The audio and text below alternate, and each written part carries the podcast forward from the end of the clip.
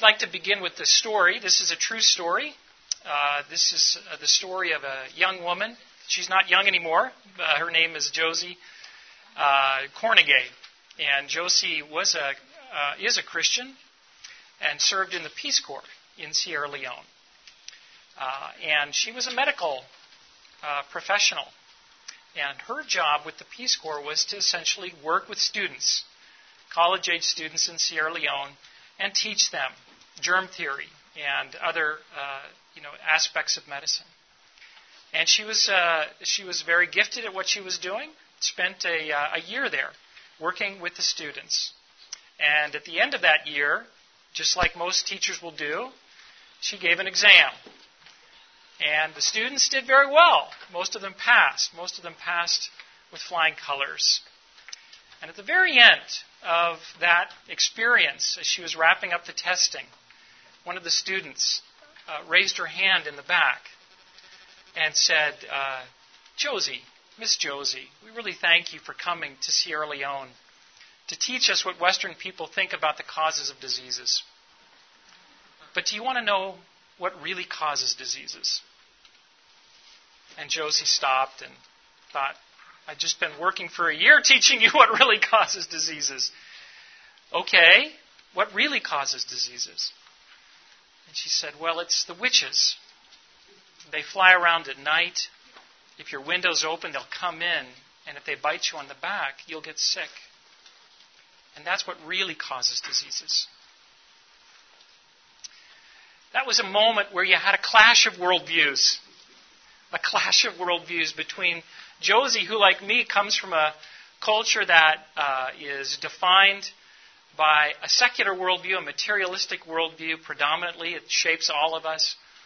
And her students, coming from Sierra Leone, uh, in a culture that was shaped by a fate, uh, animistic, a fatalistic worldview, one where everything is animated with gods, with demons.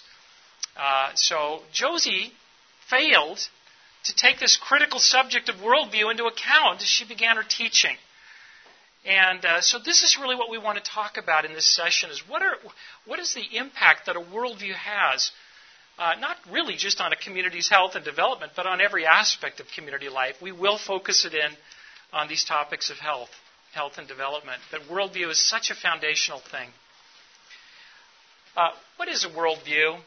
How many of you have studied this topic, read books on it? Just give me a quick raise of hands. You're all interested in this. This is a, a definition that we've adapted from um, a book called The Universe Next Door. And I'm trying to remember the author's name right now, it escapes me. Um, Sire, James Sire. And, you know, there's many good definitions, uh, but this one I thought really does capture it pretty well. A worldview is the total set of our assumptions that are held consciously, but typically unconsciously, and that shape our view of reality. So our worldview is really, it's like a set of glasses. See several of you guys having glasses on today. Your prescription glasses shape the world that you see out there, right? When you take them off, if your eyes are, your eyesight's pretty bad, it's really fuzzy. You put them on, you see the world in a different way. Worldviews are the same. It's like a, a set of glasses, but not for our eyes, but for our mind. It literally shapes the way we see reality. And it establishes our values, our beliefs, and here's the critical one our behavior, how we act, what we do. And those, of course, behaviors have consequences.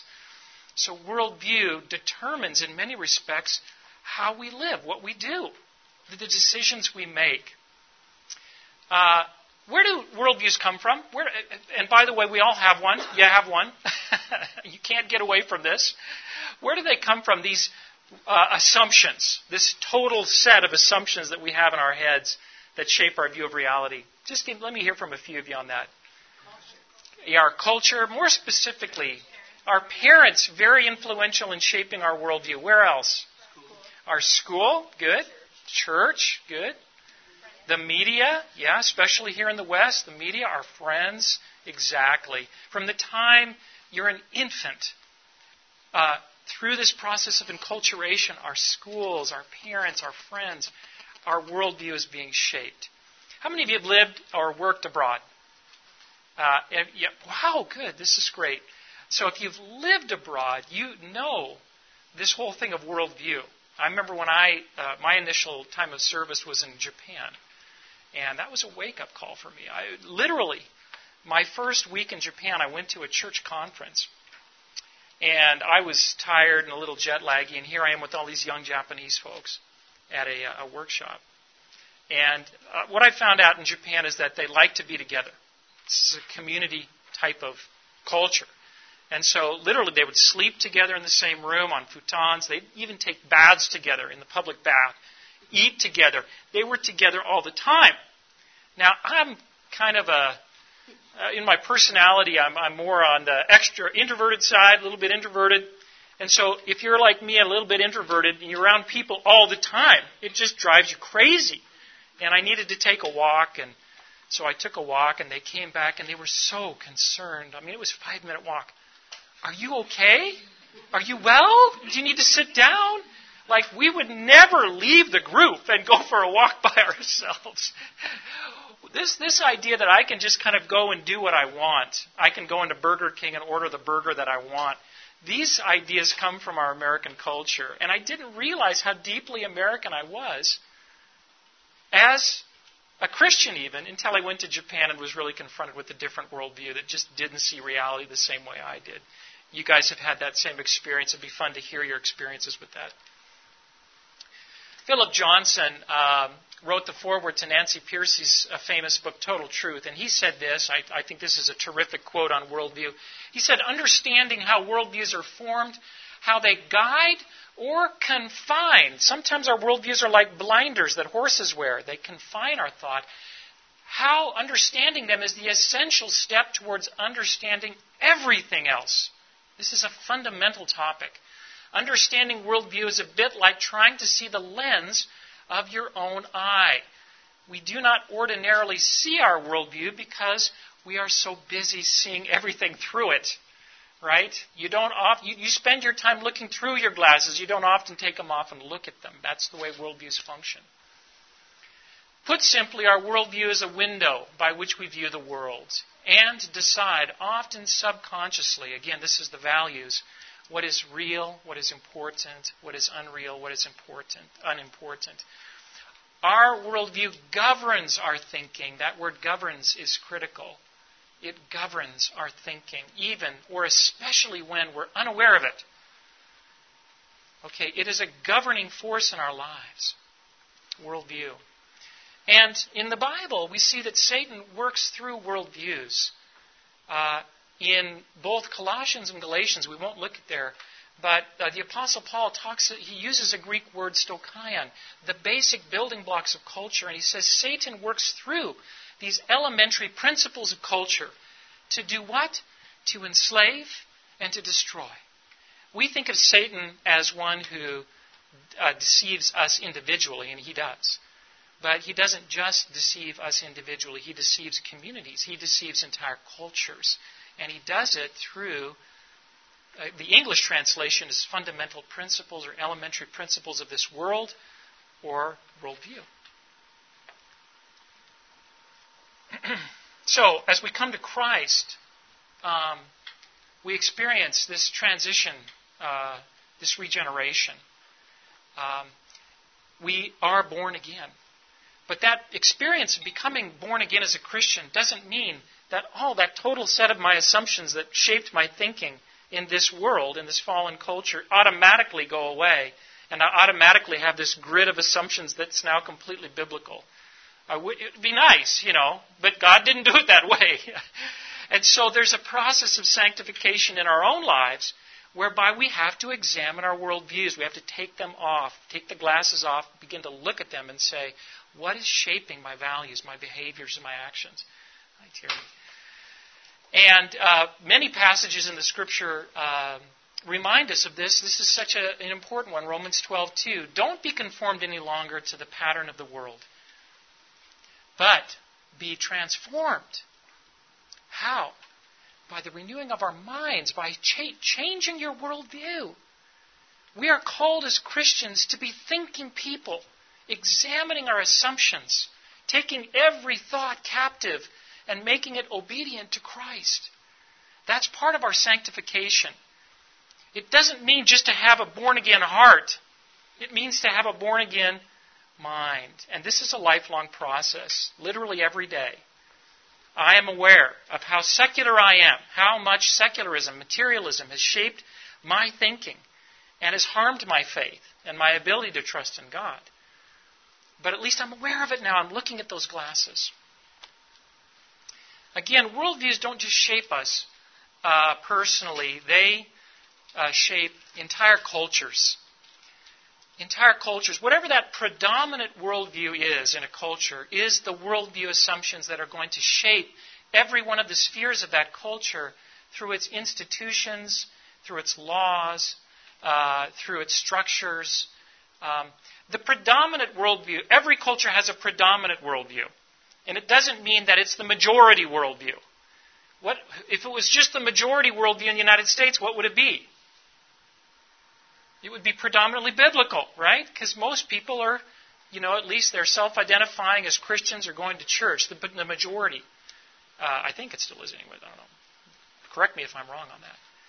But Christianity, or the biblical view, isn't predominant in our culture anymore. It's not. What is? It's a secular view, a secular view that says God doesn't exist, educated people no longer believe in God, no longer believe in a human soul or spirit. Okay, that's predominant. And it shapes our education, it shapes our politics, shapes our, you know, get the structures of the society. And those structures then begin to disciple people, right? Because we all are touching and influenced by these structures. So cultures are, are shaped by worldviews. Now, in missions, uh, missionaries over the last hundred years um, have uh, struggled in this area of worldview. And many people now will say, while there has been tremendous spread of the gospel over the last 150 or 200 years in the last wave of Protestant missions, uh, and now we have churches literally all over the world, and many are growing rapidly. And yet, people are noticing a problem. You could look at almost any of these cultures where the church is relatively new within the last hundred years. Many countries in Africa, Think about Haiti, Guatemala, and that there are a majority of people in churches on any given Sunday, and yet corruption rampant, poverty rampant. Something was wrong. That gospel that came didn't penetrate down to the level of worldview. Dr. Vander Paul of South Africa said it this way.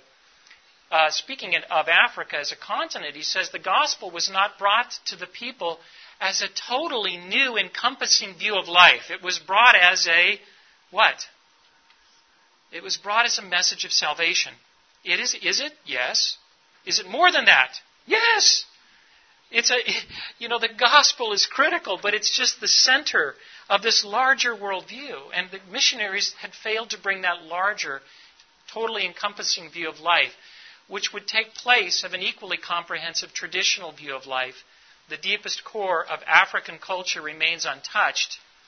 In times of existential needs and crises, most Africans, within the church and without, will fall back on their traditional animistic, fatalistic uh, world and life views. In short, the problem has been a Christianity that is focused narrowly on spiritual salvation while leaving animistic, fatalistic, or other unbiblical beliefs intact in Africa, there's a saying, you know, the, the church is a mile wide. There's lots of ch- churches now, but it's an inch deep. It hasn't, you know, if you scratch below the surface, that Christian surface, there's this animistic core down there below that's still functioning. Satan, again, works to enslave cultures in this way. And so our missions needs to take worldview into account really fundamentally. In fact, uh, many evangelicals while holding in part to a biblical worldview, actually don't have a full biblical worldview. And this has been a problem in missions. They have what I would call a Gnostic worldview, an evangelical Gnostic worldview. If you remove this line in this secular, uh, secular uh, circle and you just had what was up there uh, in the corner, that would be a biblical worldview. Actually, if you remove the sacred and included all of creation. God stands before all of creation, and everything in creation finds its identity in Him. So Christians have held to that, but they've added this line and they've said, but there are certain parts of creation that aren't as important. There's a secular world. And, you know, if we had more time, we could look at the history of how this worldview should took shape. But nevertheless, it was predominant in, uh, amongst most Christians, including many missionaries. And this was a worldview that was exported now around the world. And so this kind of dualism of our biblical Christianity only, you know, we say the lordship of Christ, Christ is Lord over all, but we don't actually function in that way because when we go out to work or if we're practicing medicine, we somehow see that as lower, as uh, a secular, part of the secular world. And our biblical beliefs don't really influence it as they should. And so, consequently, when these missionaries would go to places like Africa, Haiti, Guatemala, etc., they would plant the churches, but they would leave the kind of worldly, whatever the worldview was, intact. Here's evangelical Gnosticism fleshed out.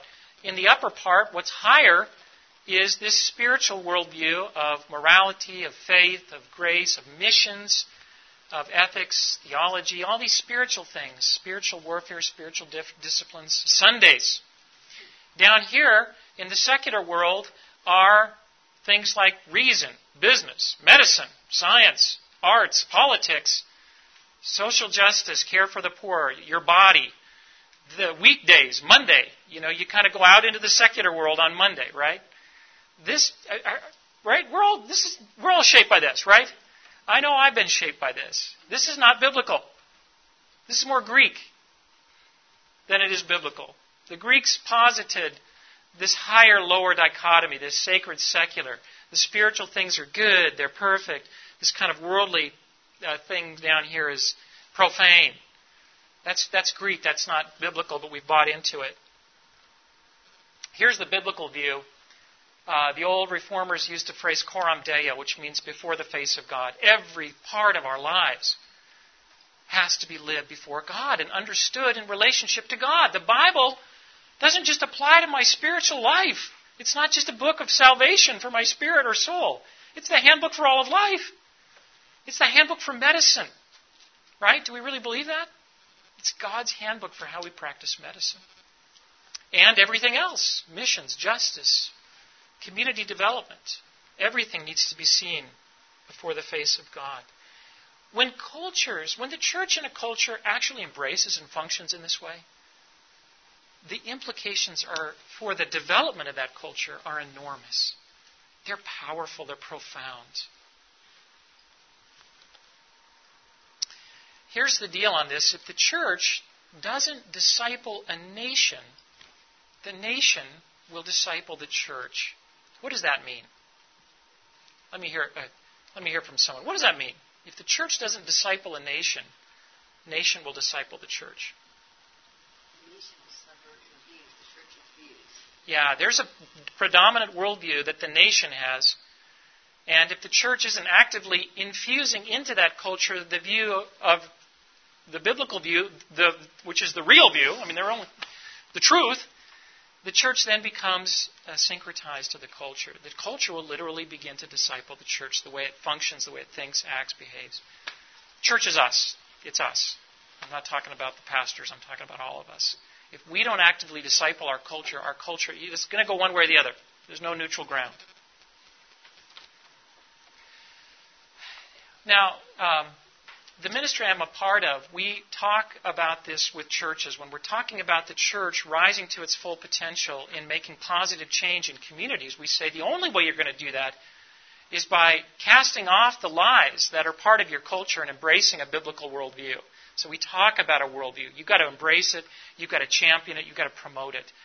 Because these lies are the things at the root of any community or culture that Satan, again, is using to destroy it, to enslave it. Uh, one of our practitioners uh, who has done an, an amazing work in, uh, uh with um, you know, uh, minority, ethnic minority groups in Vietnam. And she's been working with ch- just a church based community development project. All of it is through the church, seeing incredible fruit, literally seeing entire communities coming out of poverty she says, I always start with the lies. And this list comes from her. And I said, Well, what are the lies? What are the lies that Satan's using in these rural Vietnamese communities in the church? Because there are churches there, they were planted. that uh, Satan is using to keep these communities down. Here they are. First one, we're not important. Uh, God only cares about spiritual things. We're born poor and will die poor. This fatalistic idea, you know, my grandfather was poor, my father was poor, I'm poor, my children. There's nothing that we're going to be able to do to change this fate.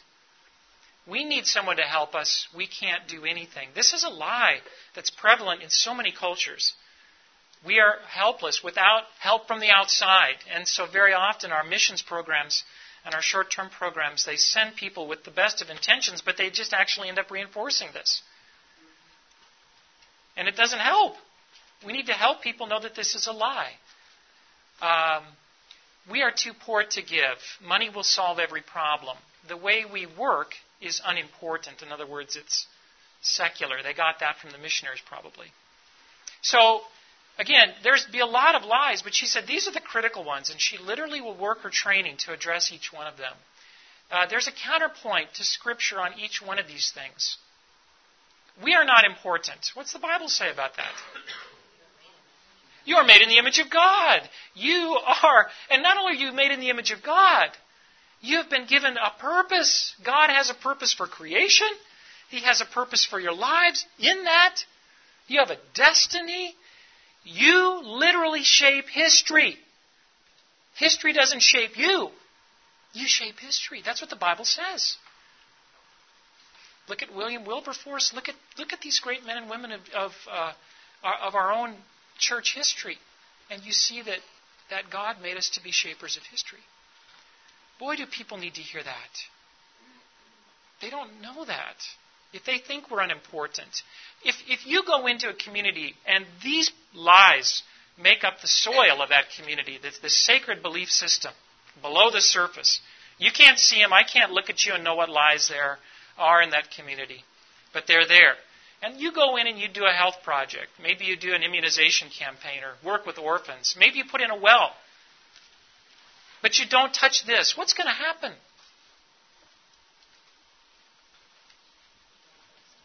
It's putting band aid on a cancer. Is it a good thing? Yeah, it's a good thing.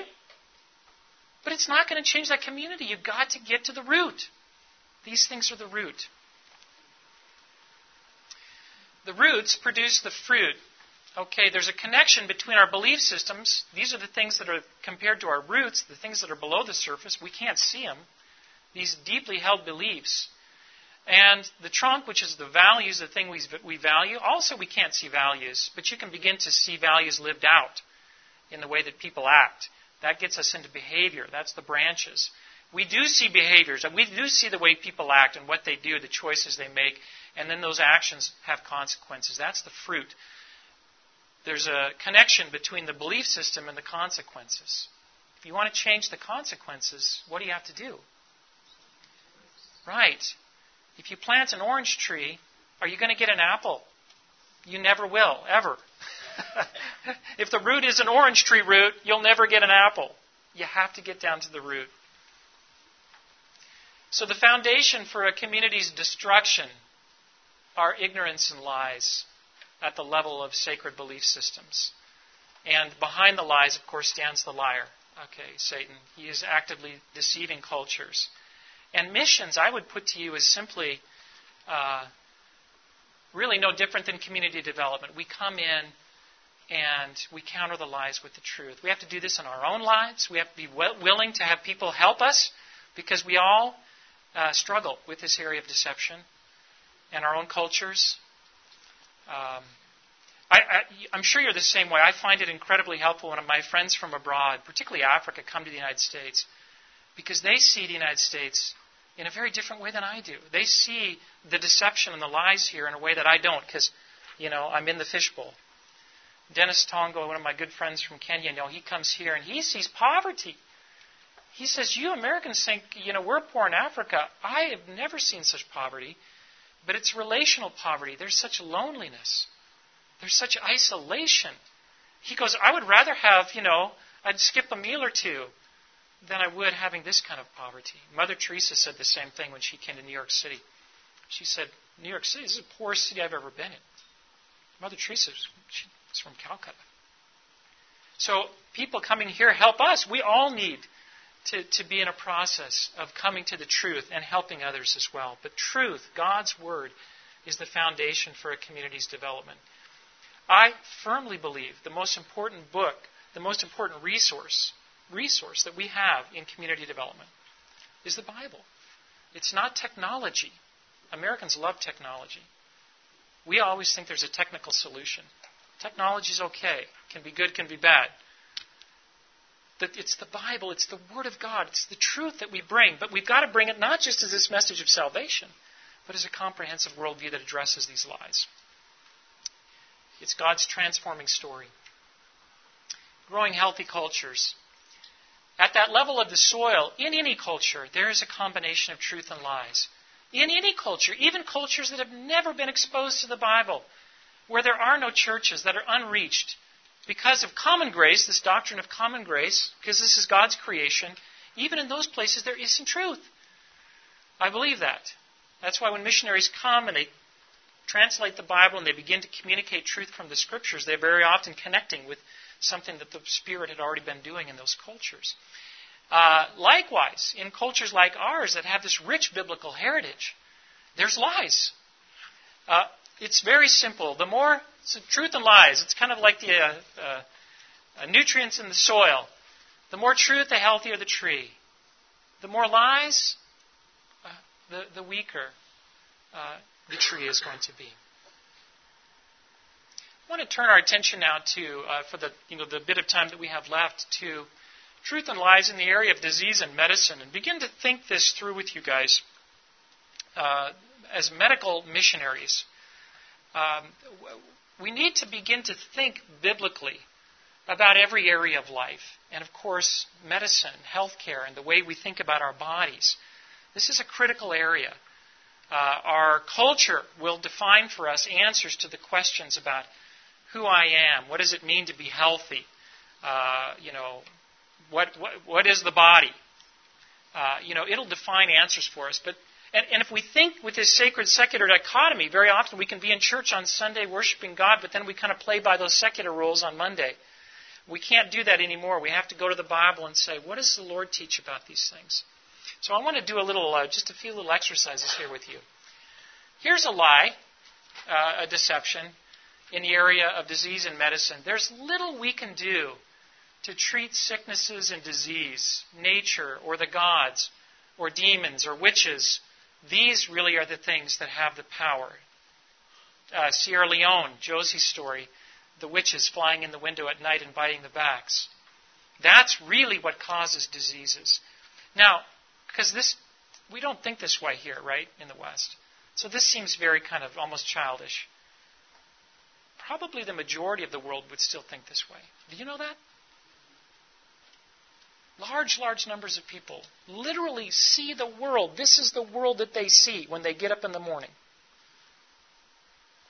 What does the Bible say about this? What would be the counter, uh, the uh, truth that would counteract this one? I want you to just take a minute and turn to the person next to you and just talk, or just someone next to you and say, well, just what is it? What does the Bible have to say about disease and medicine that would be different than this? Just take a second. Go ahead. I have a, I have my own answer, but uh, I want to let you guys. Uh, exp-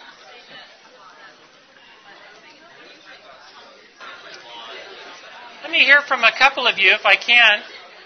Just somebody want to share what, what, uh, what? Now again, there's not one right answer here, but what are some things that the Bible would say to us uh, on this subject of, of uh, disease and medicine?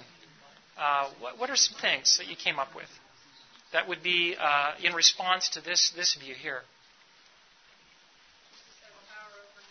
What's that? Okay, Jesus had power over nature. So, right, there's a force that's greater, more powerful than, than even the demons, right? Okay, what else?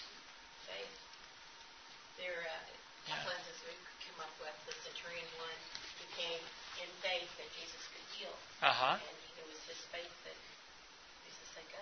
Okay, okay, good. What else? Let me hear a couple of other folks on this. Yeah. In Daniel, it talks about how, you know, with the food that they were eating, how yeah. the, the fruits and the vegetables caused them to be healthier. Uh-huh. Okay, right. Yeah, okay. Okay. Yes. What what does the Bible say? What what if you had to kind of summarize what the Bible teaches on this subject of diseases and health in a concise way? It's hard. What, what, what, what, do you think? Yes. Diseases are abnormal. They're abnormal. It's very important. Right. Good. It's part of the fall. It's not what God intended. Therefore, what? If disease is abnormal, what?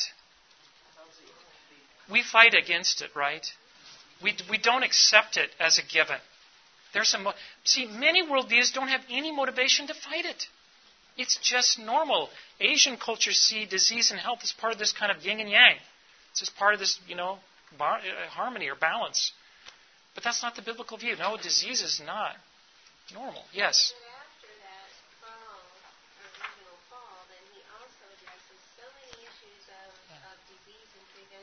Yeah.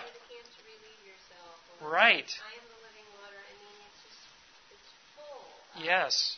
Of giving us opportunity to still have a grasp of health. Yes. Excellent. Excellent. That's right. So not only do we stand against it, but we have to be active, and He gives the Bible gives us lots of ways. Here's what I uh, I put on this one. First of all, God created a universe that's orderly, it's rational, it uh, functions according to laws. And then, furthermore, man is created in God's image and he has a position of dominion in God's creation. We can exercise dominion over this physical world. And because of that, we can actually look into things like the causes of diseases. What's causing it? I'm not uh, a victim of germs, okay? I can actually have dominion over that realm.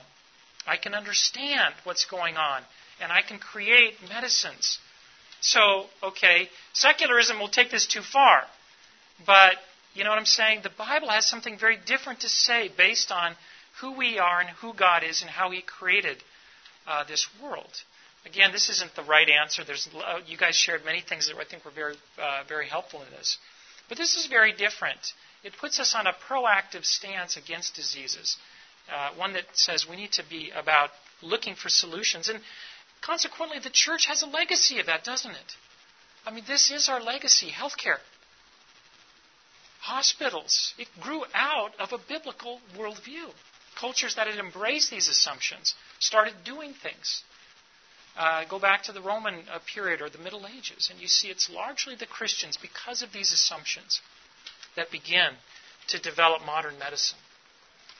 How about the value of life? Human life is the result of the impersonal process of evolution. Man has no spirit. He's merely a complex physical machine with no intrinsic value.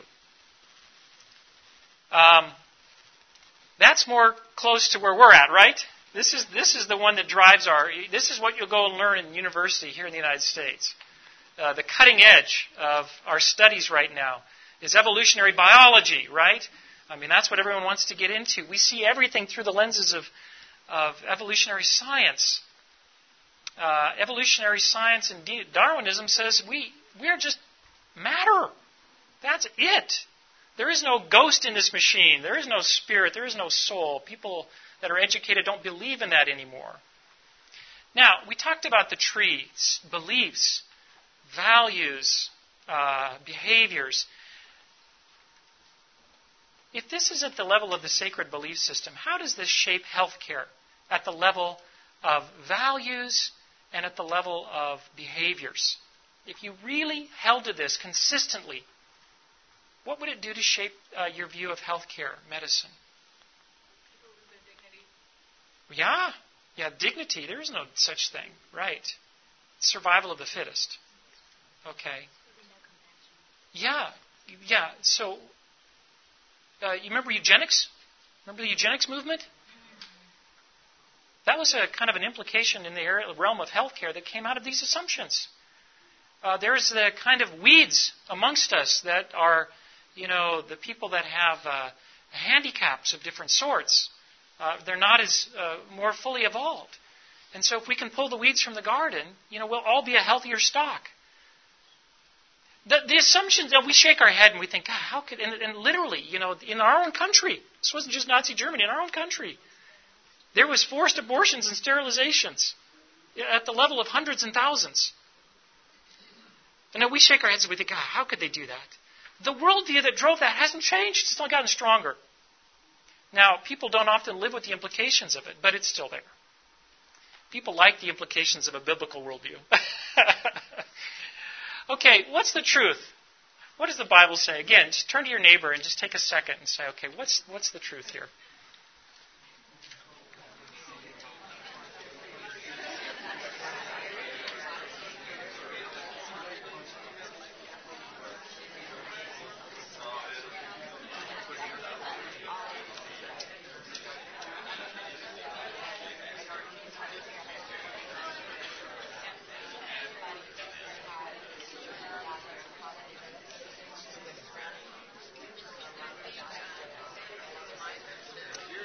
Okay.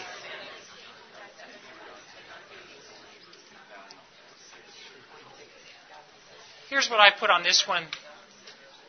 The most important thing that the Bible teaches us about the value of life is really coming right from the beginning of Genesis. Uh, that we're, we are created in God's image. We're the high point of creation. Uh, the high point of creation. No, no other part of creation has the distinction of being created in the image and the likeness of God Himself. No other part of creation has the position in terms of stewardship and dominion over creation as man does. Uh, we, uh, honestly, we don't understand the glory that God has given man. And it, does it just apply to uh, healthy people? Does it apply? No, it applies to everyone, regardless of their race or their gender or their stature, status, you know, their position in, uh, you know, in the socioeconomic, uh, you know, everyone, everyone. This is why Mother Teresa could go down to the uh, uh, dying Hindu man in the gutters in Calcutta and pick him up and literally say, "Wow, I'm looking into the eyes of my Savior. Inasmuch as you've done it to the least of these, you've done it to me." The dignity of man. No other worldview, none comes close to giving the dignity to man, male and female, that the biblical worldview does. These two alone have dramatic uh, effect on this whole area of health and healthcare, don't they? Huge. You go in completely different directions with it, depending on this uh, worldview assumption. We have a great gospel of salvation to share with the world, but we have so much more than that. Is, is, is this good news for the poor? Wow! Is this, this is really good news. We have good news to share, and the, and the world needs to hear it. Yeah? Okay, uh, last one. Okay, nature of man. This is similar to the last one. Secularism, again, ma- uh, man is a, mind, uh, a mindless process of evolution formed man. Man is merely a complex physical machine but animism would say man is purely a spiritual being. In India, they have a word for the physical world, including my body. It's maya, it's illusion. We're trying to escape this physical world that's illusory, it's not real, to get to the real, which is this eternal spiritual realm. Plato, again, very influenced by this. And that view of uh, man as being primarily a spiritual being, the body is unimportant, illusory, is very predominant around the world.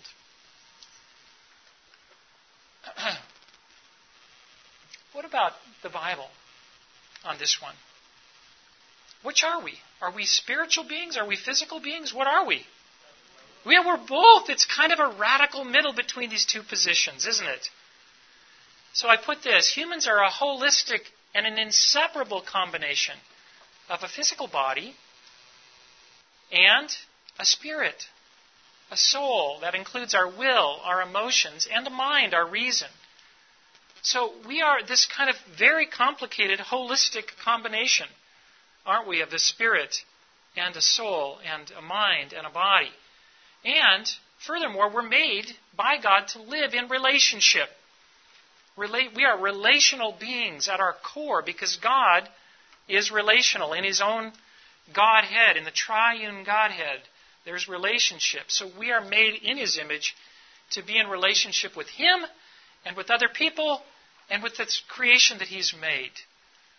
So, effective health care has to take all of these into account, doesn't it? This again, your health care, these, these three assumptions, they go in very different directions in terms of the behaviors and the consequences in the area of health and healthcare and missions, don't they? Okay. So, this is again, this is kind of what the Bible is saying to us about the nature of, of people. Uh, I'm going to end with this, and then if there's uh, some Q&A we want to do at the end, that would be fine. I just want to encourage you guys to be, uh, um, you know, worldview missionaries, if I can put it that way. Think as you uh, have opportunity to do mission, to travel abroad, or even here in, in, in this country you have more than a message of salvation to share, and then to do medicine on top of that or beside that, okay? Or whatever you're doing. You have an, a, you know, a transforming story in the Bible. And so consider being a worldview missionary. Here's how you can do that. As you go out and you're working in a community, it's easy to kind of begin to say, what are they valuing? What's important here? You can identify values. And then you ask the question how are those values passed down? How are they transmitted from one generation to another? What stories, jokes, sayings? Uh, you know, what are the ways that these values are transmitted? And then, of course, like the tree we looked at, what are the behaviors that those values is producing? Sometimes it's easier to start with behaviors. What are people doing? Why are they doing that? What are they not doing? Why are they not doing that? Sometimes that's easy for us to see. We come as Americans and we see impoverished communities and we say, Why aren't you doing these things? Why not? Why not? And then what are the consequences of the behavior? What does it result in? And then the last one, and this takes time, what are those sacred beliefs, those deeply held religious beliefs that underlie this value? What's the root word of culture? What is it? Cult. Cult. Beliefs. Religious beliefs. A cult. That's what, that's what makes up a culture. It's a community of people that share deeply held beliefs. So, what are those deeply held beliefs that undergird this community? And then, here's the key question what does the Bible teach? What does it reveal? that counters this lie? And then how can I be a model? How can I show in my own life a counter to that, as well as teach about that? A few years ago, when I was working with the relief and development organization Food for the Hungry, um, some of my community development kind of frontline worker friends and I, we thought, you know, what would be kind of fun is to do a little project where we, we, we said, okay, um, what are some of the areas that community develop, uh, development is working in? So one is the family, children. One is health. One is agriculture, right? Let's take a look at these. And let's go to the Bible as uh, our text exclusively. Because, you know, particularly if you're doing agriculture or medicine and you're a missionary, you've been trained in the universities, right? The textbook that you have read for your medical training comes from our culture. You may have never gone to the Bible as your core source. So we said, okay, we know what we got in university on agriculture, on medicine. We're going to put that aside. We're just going to look at the scriptures from Genesis to Revelation. And we're going to see we're going to see if we can cull principles from the Bible that relate to medicine and healthcare. Now there's going to be a ton. So we're going to try to boil it down to just the top 10 David Letterman thinks, right? What are the top 10? And we did this in several areas, and we wrote a little booklet um, called um, Truth and Community Transformation. And one of those areas was healthcare. Um, some of the ones that I looked at here, we looked at here uh, earlier, are ones we identified. And we, we, don't, we didn't only identify the truth, the principles, the principle from the scripture, but the lie. What are the lies and cultures that uh, are prevalent out there? And so I thought I don't have enough for all of you guys, but um, I brought this for you. I was told you need to give them one takeaway. So I took it literally. You guys have one takeaway here from me, or at least some of you do. uh, if you don't get one of these and you want it, um, this is a, a, book that is available on our website, uh, www.disciplenations.org. There's a link for uh, downloadable resources, and you'll be able to look at truth and transformation there. You could print it all off if you wanted. You could also order a copy from our website as well. But, you know, uh, this was a wonderful, wonderful exercise. I'm just going to share with you what we came up with, but I'd encourage you to do the same thing. Think in terms of the principles from Scripture that relate to medicine and healthcare. And then, how, you know, what are, how do they, um, how are they different from the communities where we're serving? Why don't you go ahead and just pass, start passing those around? If you're not interested, you could just uh, keep them passing around. Uh, yeah, we're uh, we're at the end of the sharing time. Any uh, reactions or uh, questions or thoughts related to what I've shared? Yeah, disciple nations, N A T I O N S dot org, O R G. Yeah. Mm-hmm. yeah. Yes. It seems like it'd be good to have some sort of online course to help us to see how Americanized our worldview is. Yeah. It, it's hard to see it because you're, like you say, you're so far in it. Right. You don't realize what you're doing. Yes. Yeah, if uh, there's been uh, some really good curriculum that's come out for Americans to help us think worldviewishly. One of them is the Truth Project, uh, focus on the family. Have you gone? Anyone gone through that program? Yeah, if you've gone through the Truth Project, and that's really what it's trying to do. It's saying, you know, we've all been shaped essentially by a secular set of assumptions where did these ideas come from? Ideas always have antecedents.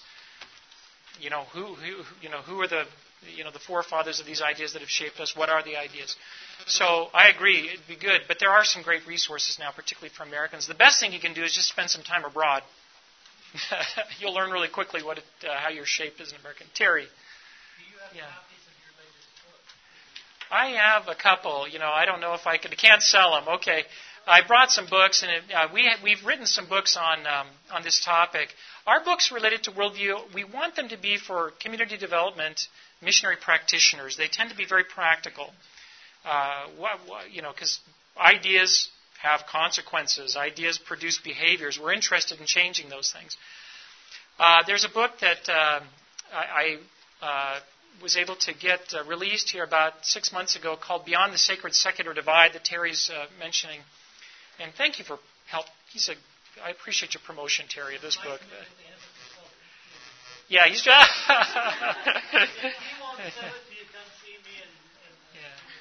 This, this is a this is the lie that I talked about briefly earlier that shapes a lot of Christians. It's you know we think this, dualism is a you know right there is a biblical dualism there is a physical there is a spiritual where where evangelicals go too far is they start prioritizing that and they say this is more important this is less important and because of that, they become disengaged from so many areas of our culture. And because they're disengaged, they're not influencing it. They're not discipling the nation. They're being discipled by the nation. So I said, how do we move beyond this sacred secular divide that has shaped our thinking? There's a copy there. And these books are available on our website. Yes? Just a neat little comment. Um, I was doing a, um, a Che Vision seminar in India um, with my friend and um, we had we were dealing primarily with women, but we had asked some pastors to come. And one of the young pastors, when this whole thing was over, looked at me and he said, "I never saw the Bible as a health teaching tool." Huh.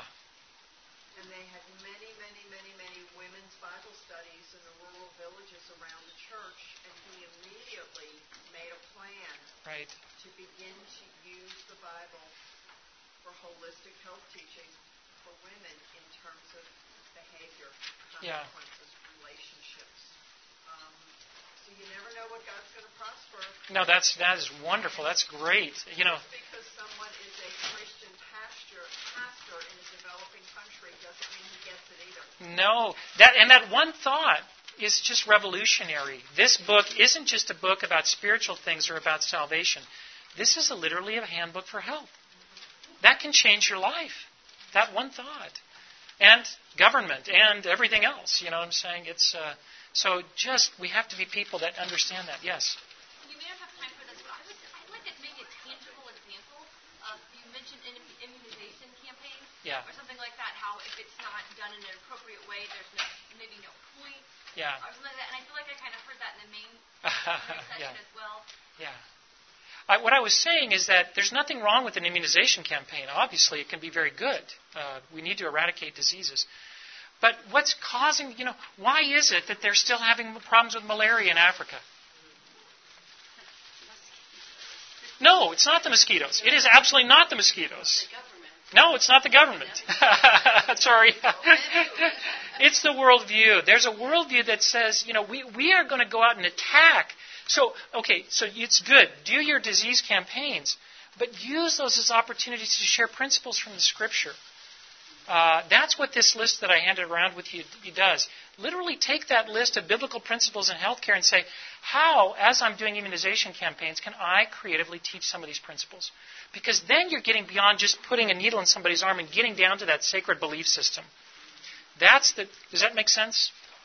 No, okay. No, no, I didn't do it. Didn't do it. I'm the exception here, I think. Uh, okay. Yeah, no, it's okay. Good. Well, thanks, guys, for your attention. And uh, uh, oh, yes. I can share an example from well, a talk I actually heard earlier. Okay. Um, for for her, um, uh, one of the guys from Tenwek was speaking on um, on some different things, and he said that he had a patient that came um, that had you know, some type of infection, and they sent him down. Maybe you can talk a little louder, just so oh, yeah, so people yeah. Um, there was, I heard a talk earlier, um, just to answer your question. I heard a talk earlier, um, a man from Tenwek Hospital in Africa, um, and he was saying that they had a patient that came in with an infection, and they sent him down to get some pills, just some tablets to take. And he came, he went and took some, took them, and said, "Oh, they, you know, came right back and mm. said, "Oh, these don't work." Hmm. I need an injection. Hmm. And his reasoning behind needing an injection was the demons or something would be released if he had that injection. If he had an injection instead of pills, right? Exactly. Yeah, right. And yeah. So, yeah. You know, you can argue all day yeah, about right. whether to give that injection or not. And so, right. you know, he, he just said, you know, we eventually just sent people down to get an injection of sterile water and just said, you know, here's the, you know, get an injection of sterile water, but you have, in order for the sterile water to work, mm. um, you have to take pills too. Ah, uh, yeah, so, yeah, okay. You know, you, you kind of yeah, have to, yeah. like, model things a little bit, like to fix them. But they see the real thing is how do we get how do we get down to the level of this belief system? Exactly. Yeah, and you know, with malaria again, that example. If if if in our culture here in the United States, if there was a malaria outbreak, there would be this just, boy, we're going to attack that. We're going to get rid of every mosquito. And we do that because we've been shaped by a biblical worldview that says man has dominion over creation. Mosquito doesn't have dominion over us. We have dominion. You can't take that. In, in many cultures, they don't think that way. We've always had malaria. It's just always it's part of what we do, you know. So it, that's the deeper thing. How do we how do we address that? Yes, let's give nets and let's do these things. Yes, but how do we help people to see that they don't have to be victims of mosquitoes? That they can take dominion. Anyways, thanks you guys. Thanks for your attention. Yes.